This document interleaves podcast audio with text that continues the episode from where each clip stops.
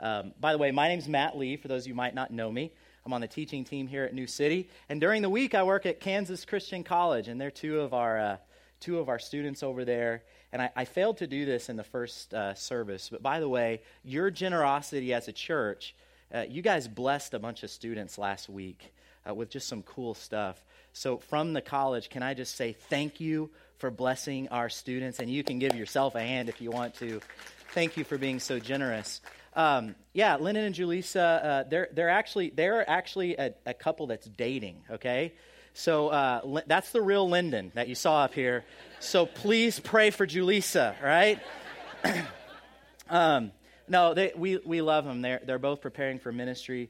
Uh, they just have a gift. By the way, Julissa writes those skits. Uh, she does a great job with it. And uh, they're preparing for ministry, I know, in the Caribbean. Can you believe that? Sounds good to me. Sign me up, all right? Um, but guys, thank you so much for sharing your, your gifts with us today. Um, we're still in the series called Put a Bow on It, right? Now, for those in my family that have ever seen a gift that I have wrapped, they're just going to laugh because I'm horrible at wrapping gifts. In fact, my two year old niece, Quincy, could probably wrap a gift better than I could. All right? But, but the idea of this series is that a gift isn't ready to be given until you put a bow on it, right? And uh, this time of year, we remember some of the gifts that God has given us as His children. Uh, hope. Matt, Pastor Matt talked about hope last week, and today we're talking about peace, and next week we'll talk about joy and then love. These are all gifts that God has given us as children. And when we talk about putting a bow on it, we're just reminding ourselves that it is Jesus that completes all of these things. So, spoiler alert, I'm going to talk to you about how Jesus will complete or is the peace uh, in your life.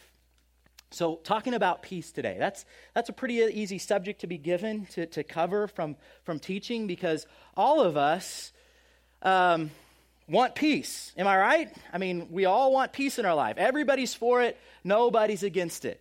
And in fact, this time of year, uh, one of my favorite things this time of year is to just sit by the fire, uh, drink some coffee, and listen to, to Christmas carols, right? And th- those carols that talk about peace on earth. And maybe I'll throw in Isaiah chapter 26 and verse 3, one of my favorite uh, passages of Scripture. He will keep in perfect peace. Doesn't that sound nice? Perfect peace? Whose mind is stayed on Him because he trusts in Him. And one of those favorite Christmas carols, uh, it, it's from a, a, poem written by Henry Wadsworth Longfellow, but, but it's I Heard the Bells on Christmas Day, right? Just listen to the words of the first verse of this. Um, I heard the bells on Christmas Day, their old familiar carols play, and mild and sweet their song repeat of peace on earth, goodwill to men. Now, does that give you the warm fuzzies like it does me? Man, you can almost hear those bells ringing kind of gives me the warm fuzzies. It really does. But you know, if, if I were to, to sit down over a cup of coffee with each one of you this week, my guess is that 99.9% of us in this room, if I were to say, hey, could you use some more peace in your life? Probably most of us would say, yeah, sign me up. I need more peace in my life. To give you an example, can I give an example of this morning? Yeah. Okay. Putting on the spot. I get a text after second service uh, or yeah, first service. I'm confused already. She's like, my wife is like, I'm late. I locked my keys in the house. I had to break a window to get in the house. And I cut my hand. So I have these visions of her bleeding to death or something. Anyway, she's fine. She's here. So everything's good. We're at peace, right? but yeah, Pete, we all could use a little more peace in our life. And the answer to that question is, is different uh, for, for different people, right? In fact, if you look at history, some of the most notorious people in history, take Adolf Hitler, for example. Uh, he wrote about his struggle, Mein Kampf, right? He believed that his struggle would be solved if he, this is twisted, but if he exterminated, if he got rid of the Jewish people, right? So here was a guy that thought if he could just kill a whole group of people, then it would bring peace on earth, right? Now, he might not have called it that, and we all know he wasn't really after peace. He was after control and world domination. Now, none of us think of ourselves, hopefully, like a Hitler today, so let's kind of bring it closer to home, right? We have, Jill and I have a four legged son named Jesse the dog at home, right? And Jesse, this last week, uh, he decided he didn't want to sleep at night. And for those of you with newborns, you're like, You have a dog, sir. Come on. But uh, yeah, so like he starts barking. I have to get up with him and I have to take him out. And I'm really kind of mad at the dog. And I'm laying in bed and he whines again. And I'm like, ah, I just need some peace. But what I really wanted was for the dog to shut up so that I could sleep, right? I wanted quiet. Um, or maybe, uh, you know, it's, it's getting to the middle of the month, the bills are, are, are coming due. Uh, maybe you find yourself looking at those bills and thinking, you know, I, I want to pay the bills. I also want to buy my, my kids the Christmas presents they want. You know, if I could just have a little bit more money, uh, if I could just get a little bit more funds, it would, it would bring, me, bring me peace. But it's not really peace that we're after. I would argue it's, it's really more prosperity that we're after there, right? And then there are those, and these are real things. I'm not making light because they're real, right? I mean, money problems are real. That's why Jesus talks so much about it. But then, like this year through our church, you know, we've had people face battles with real sickness. And, and there are those that, I mean, you're hanging on the words of the doctor. And, and based upon whether he says test results are negative or positive, I mean, that's where our, we think, wow, he just, I need to hear him say they're negative so that I can have peace. But it's not really peace there that we're looking for. Not completely, it's, it's health, right? So we, we all could use a little peace, but often we, we look for, for, for peace in different ways, and it's defined differently depending on, on who you are. The reason that peace is so easy to talk about, that everybody's for it and nobody's against it, and I think we could all agree, I don't have to convince you, we live in a broken world, right? We live in a world of brokenness. And I've illustrated, or I've tried to illustrate just our brokenness with a, with a circle on the screen. And, and we, we're aware that we live in brokenness, and in order to, to get out of that brokenness, we begin to, to pursue things like, uh, like control, right? Maybe we don't want to exterminate an entire group of people, but we begin to pursue, if I can just control the situation, or we begin to pursue that serenity, if I could just have the serenity that I need, or we begin to pursue that prosperity, or we begin to pursue that health. And there are a hundred different things uh, for everybody in the room that we might pursue on our way to peace. But here's the thing I want you to imagine it like this. Uh, as we're pursuing peace in our brokenness, like if we put arrows up there to all of these things, uh, imagine those arrows are, are bungee cords, right? That, and, and you're tied to your brokenness with, with one end of the bungee cord, and, and as soon as you're about to grasp that thing, I got to be careful here not to set the building on fire. As, as soon as you're about to grasp that thing, that I mean, you're just whipped right back into your brokenness. And often, the harder you pursue after something, the, the harder you're whipped back into the, the reality of uh, the reality of brokenness. You see, the reality is we've come to define peace kind of by default as how things, like we'll have peace if things are just as they should be. But can I ask you, who gets to determine how things should be? After all, uh, we've just come through a crazy election season, right? The Democrats think things should be one way. The Republicans think things should be another way. Who gets to determine how things should be? I read a quote, and I, I really love. I really love the quote. Somebody raised their hand like they were going to answer the question. I was really curious what the young man had to say, but I can't go there. But yeah, I read a quote that I really love because maybe he has the secret, right? When we do not have what we think we should have, let this sink in. When we do not have what we think we should have, we find ourselves asking for peace. You know, we, we read that first verse of, of I Heard the Bells on Christmas Day, and it, it gave us the warm fuzzies. But let me just share to you the backstory of that song. Henry Wadsworth Longfellow, he, uh, eight, he wrote the song in 1863, but less than two years before, in 1861, he awoke from a nap to find his wife, his wife was on fire, literally. Her dress had caught fire. And he woke up from this nap and he tried to put out the fire. And he was burned so badly in the process of putting out the fire that, that uh, he ended up, um, in the hot, his wife died the next morning. And he ended up, he was burned so badly that he couldn't even attend his wife's funeral. And later, this is a picture of him in 1868, and he grew that beard out because his face was so badly burned. And, and he spent you know, the next year and a half being afraid that he was going to be put in the insane asylum because he was grieving for his wife so badly. He was a father of six people, or six people, of six children, right? A widower of six children.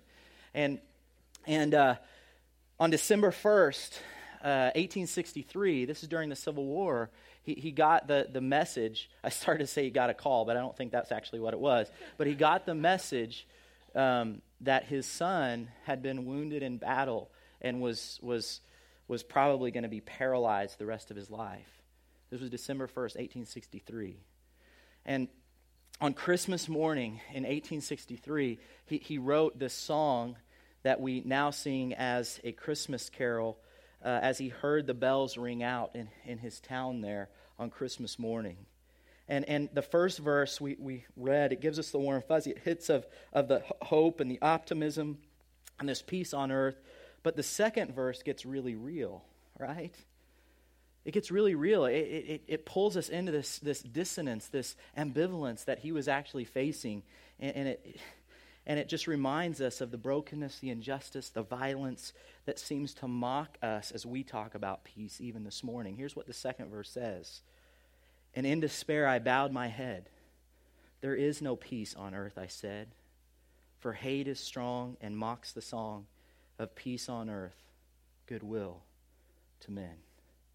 Man, takes us all the way from those warm fuzzies to man, bitter reality that we live in a broken world and things just aren't right. So why is there this disconnection? Why is it that that as so I mean we all want peace, we pursue peace, but why is it so elusive? Well, I think this comes into focus when we begin to understand how two uh, how two cultures uh, very distinct cultures interpreted the word peace or this idea of peace at the time that Jesus was born. We get our English word peace from the Latin pax, P A X. And for the Romans, uh, for the Romans, uh, peace meant, or pax meant a cessation of hostilities between the conquerors and the conquered. Now, think about it. This peace is always temporary because it depends upon who has the biggest gun, right? So the Romans, they got to determine what should and shouldn't be because they had the biggest army, right? They were in control. You ever heard that saying, if mama ain't happy, nobody's happy? That's because mama has the biggest stick, right? That's Pax, that speech. She gets to, to decide how things should be. And as long as you come in alignment with that, there's going to be peace in your household, right? Well, this was this idea of peace. And in fact, in history, uh, for you, I don't claim to be an historian, but for you historians out there, there's this uh, period in history known as the Pax Romana or the Roman peace. And it's kind of funny when you start uh, talking about it because uh, actually different historians will give you different years of when this peace took place. So they can't even get that straight, right? But if you read about it, the textbook definition is that it is a long period of relative peace in the Roman Empire, a long period of relative peace. Now, let me ask you this. When Jesus came to the world and you think about the Romans and you think about crucifixion and all that he went through, would you, would you think of that as a peaceful time in history? Probably not, right? But yet, that was during the Roman peace. Most historians will say from BC 27 to about 180 AD. But it was relative. It depended upon how Rome defined things, what, how they th- said things should be. In contrast, in the ancient Hebrew understanding, uh, or concept of peace, it, it's rooted in the word shalom. And a lot of times we, we hear that as a greeting. So everybody say shalom. shalom. Thank you. Yeah, peace, shalom. And, and shalom is not merely the cessation of hostilities, but it means wholeness, it means completeness, soundness, health, safety, and prosperity. And it carries with us the idea not of being temporary, but of being permanent. See, Pax peace, Pax peace depends upon who is in the position of power, who has the biggest gun. But the criteria for shalom rests in alignment with God. And if I could have one definition of shalom that I wanted you to remember, it would be this alignment with God. You see, the reality is, uh, there, you know, Jesus said some crazy things. In fact, he said at times, I haven't come to give you peace, but to bring a sword. And you got to look at context to say what he was talking about. But the reality is, I can have shalom and be in alignment with God, but we still live in a broken world where crazy things are happening, right? So, two very distinct ideas of peace. And there's often a discrepancy between our, our, our searching after and seeking peace and our finding peace because we look for peace on Google Maps, right? we look for peace and in, uh, like looking for love in all the wrong places. We look for peace in all the wrong places. And we think, you know, if I could just have uh, the right body, and if I could just have the right girl, and if I could just have that, that house on the corner with a white picket fence, if I could just have these things, then everything would be okay. But the problem is we're trying to define peace within ourselves and by our own culture rather than peace as alignment with God or true shalom. You see, shalom comes from God, it, it finds its definition in the person of God. Isaiah 26, 12. Remember that verse I quoted, keeping in perfect peace? You read on down, verse 12. Lord, you establish, you establish peace for us. All that we have accomplished, you have done for us. The reality is, we do live in a broken world. We're all aware of that. But it wasn't always this way, right? In fact, God didn't create it to be this way. The first example of shalom or true alignment with God we find in Scripture comes right at the very beginning in Genesis, right? Adam and Eve in the Garden of Eden. And, and I, I want to illustrate it this way. I drew a circle with brokenness, but let's have a circle just representing God's peace, shalom, alignment with God. Think about what Adam and Eve enjoyed, right? They had everything they needed. They had all the food that they needed. They, they had a, a, job to do, fill the earth, subdue it, rule over it. They had an intimate relationship with their Creator. They were in alignment with God. They had an intimate relationship with one another. They could be real and open with each other and yet not afraid. They experienced this, this peace, this alignment, this shalom. And as long as they were in obedience to God, they experienced this. But then we know what happened, right? They decided, you know what? I'm going to consult Google for my peace. You know, I'm, I'm going to decide for myself, literally. I want to decide what is good and what is evil for myself. Literally, they decided this. And when they disobeyed God, what happened was, we'll illustrate it this way sin led to this brokenness. And this is where we find ourselves, right? Out of alignment with God, born in sin, always trying to work out of that brokenness in our own power, in our own strength. See, when they disobeyed God, they were no longer in alignment with Him, and the world descended into brokenness. And this is why all of us can start on the same page. We can all start in that circle of brokenness and say, Yeah, I get it. The world's broken. I want peace. I need peace. So here's where we put a bow on it, okay? See, right now, we're, we're just leaving ourselves in brokenness, but here's the thing God sent Jesus because he wants you and I to have shalom or peace. He talks about it in Isaiah chapter 9 and verse 6. Beautiful, beautiful prophecy here. For, the, for unto us a child is born and unto us a son is given, and the government will be on his shoulders, and he will be called Wonderful Counselor, Mighty God, Everlasting Father, Prince of what? Peace. Yeah. Into our brokenness, God sent his son Jesus. And Isaiah is prophesying this in Isaiah chapter 9, but then we see that fulfillment in Luke chapter 2, right? The story of Christmas, or the story of Jesus' birth, I should say.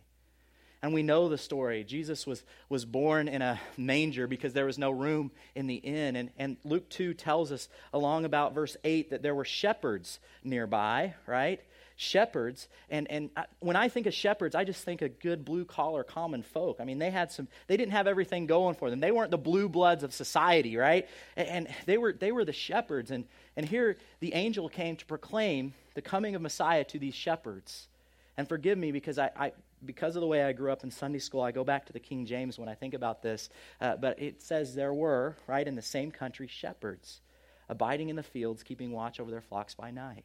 And lo, the angel of the Lord came upon them, and the glory of the Lord shone round about them, and they were terrified. This was scary stuff. And the angel said unto them, Fear not, for behold, I bring you good tidings of great joy, which shall be to all people. For unto you is born this day in the city of David a Savior, which is Christ the Lord. I wonder if those shepherds remembered Isaiah chapter 9. And this will be a sign unto you, the angel said. You will find the baby wrapped in swaddling clothes, lying in a manger. And suddenly there was with the angel a multitude of heavenly hosts, praising God and saying, Listen to what they were saying Glory to God in the highest, and on earth, what? Peace, goodwill toward men. You see, God sent Jesus, the Prince of Peace, into our world to bring us peace. And we think about our Pax, we think about our definition of peace whoever has the biggest gun, who carries the biggest stick. But he sent Jesus as this innocent child into a crazy world. I mean, there is nothing threatening about a baby. I get to see my, I saw my little uh, baby nephew this morning, and I saw uh, uh, little Uh, baby Addie this morning, and they're just so, they're so non-threatening. He came into this world like this as the Prince of Peace, and we sang about, man, these little hands, that they're the ones that created the world. What is God doing? He's turning things upside down. He wants to bring us peace through Jesus. But here's the thing I want to remind you that Jesus came and he lived his life. Now remember, shalom, alignment with God. He lived his life in alignment with God. He showed us how to make Jesus Lord in our life. Right? But he didn't stop there. He came. If we can put this up on the screen, I've illustrated it this way Jesus came into our brokenness. He came down into our brokenness, and then there's that cross. He died and he rose again. But I want to point this out about his death. You see, because if you're not careful, if you're just listening to me now, like I'm talking about how we're, we live in this world of brokenness, and that's true. And all of us here have been a victim of brokenness. All of us here have been a victim of brokenness. But I can, can I tell you something? And I would ask you to search your heart and ask the Holy Spirit the same thing. I have also been a perpetrator of brokenness in my life. See, I've been guilty. I have done things and said things to people, even people in this room that, that have caused scars in their life or have caused hurt in their life or has ca- caused pain or confusion in their life. See, I am guilty. I'm part of the problem of brokenness. And the Bible tells us that there is a penalty that comes with brokenness. There's consequences to actions, and, and there's a price that needs to be paid. And, and what I'm told is through Jesus' death, he came to take the penalty of my brokenness and my sin, my disobedience. He came to take the penalty and to pay the price. See, another great passage in Isaiah chapter 53. I want to read this to you. It says, Surely he took up our pain, he bore our suffering and this is for the victim and for the perpetrator. Yet we considered him punished by God, stricken by him and afflicted. But he was pierced for our transgressions, he was crushed for our iniquities. The punish catch this, the punishment that brought us peace was upon him. And by his wounds or his stripes we are healed. Man, he, he came, he died, he rose again to give us peace, to bring us back into alignment with God.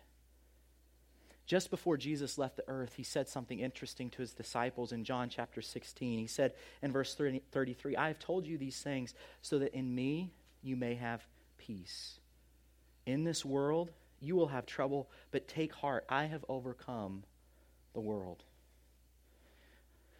I don't think I ever stand on this platform at New City. I try to think, I think somehow, always, when I preach at New City, I come back around to Mark chapter 1 and verse 15.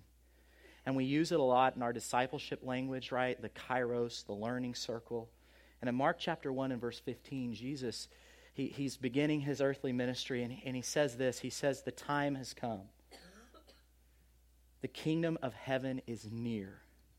Let's pause there for just a second. The kingdom of heaven is near. What is this kingdom of heaven or this kingdom of God? What is this? The kingdom of God is where God is in charge, right? It's where what God wants to happen happens. It's where God gets to define what should and shouldn't be in our life, the kingdom of God. And so Jesus is saying, he's announcing as he goes, hey, the time has come. The time is now. God's rule, God's kingdom, God's shalom wants to break through into your life. And here's how he says to enter into it repent and believe the good news. Repent and believe. This, this, is, this is, let's put the graphic up there. So, we, our brokenness, we, we repent and believe. We begin to turn and to follow Jesus.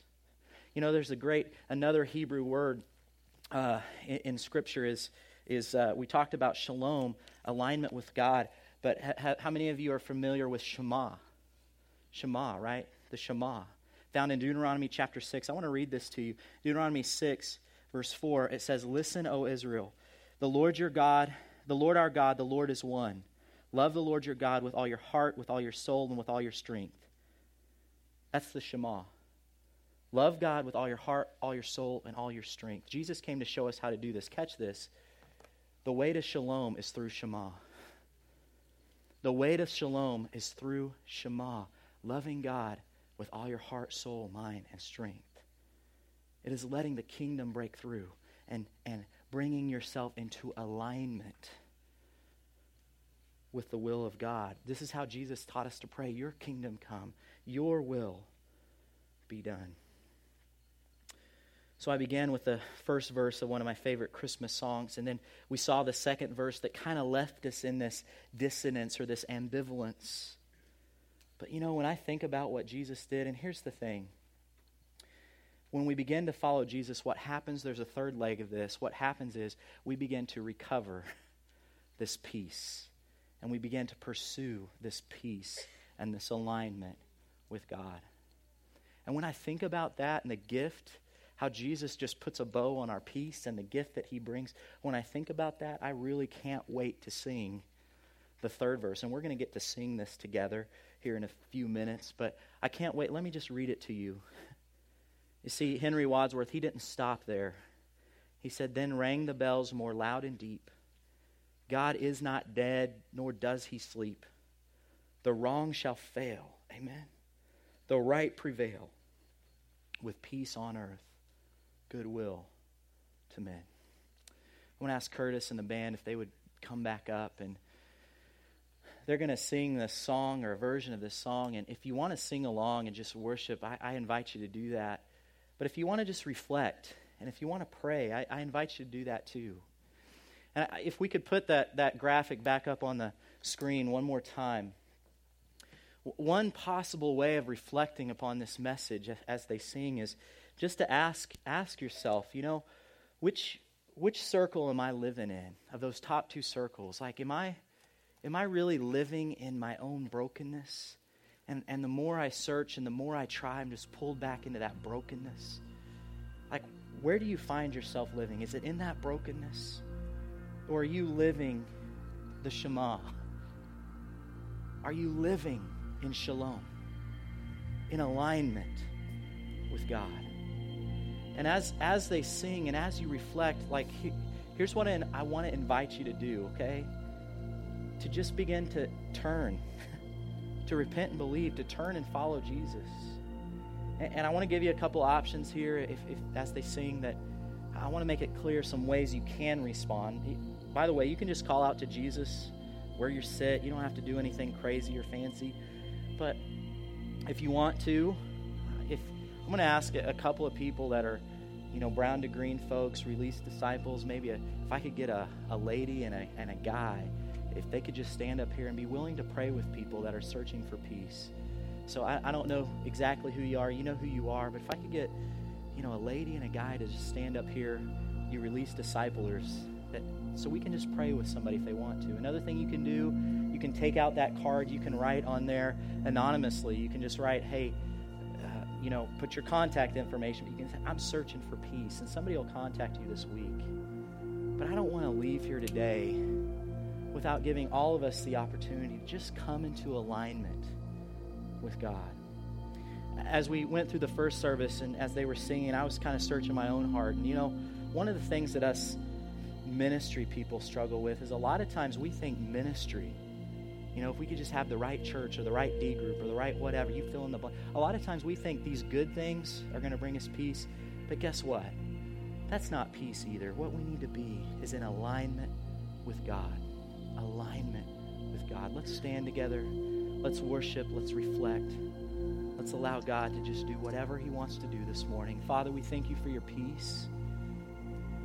We thank you for this body of believers. We pray that you would help us, God, to pursue peace by loving you with all of our heart, soul, mind, and strength.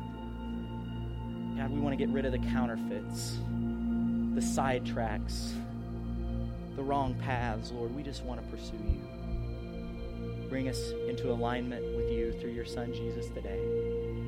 It's in your name.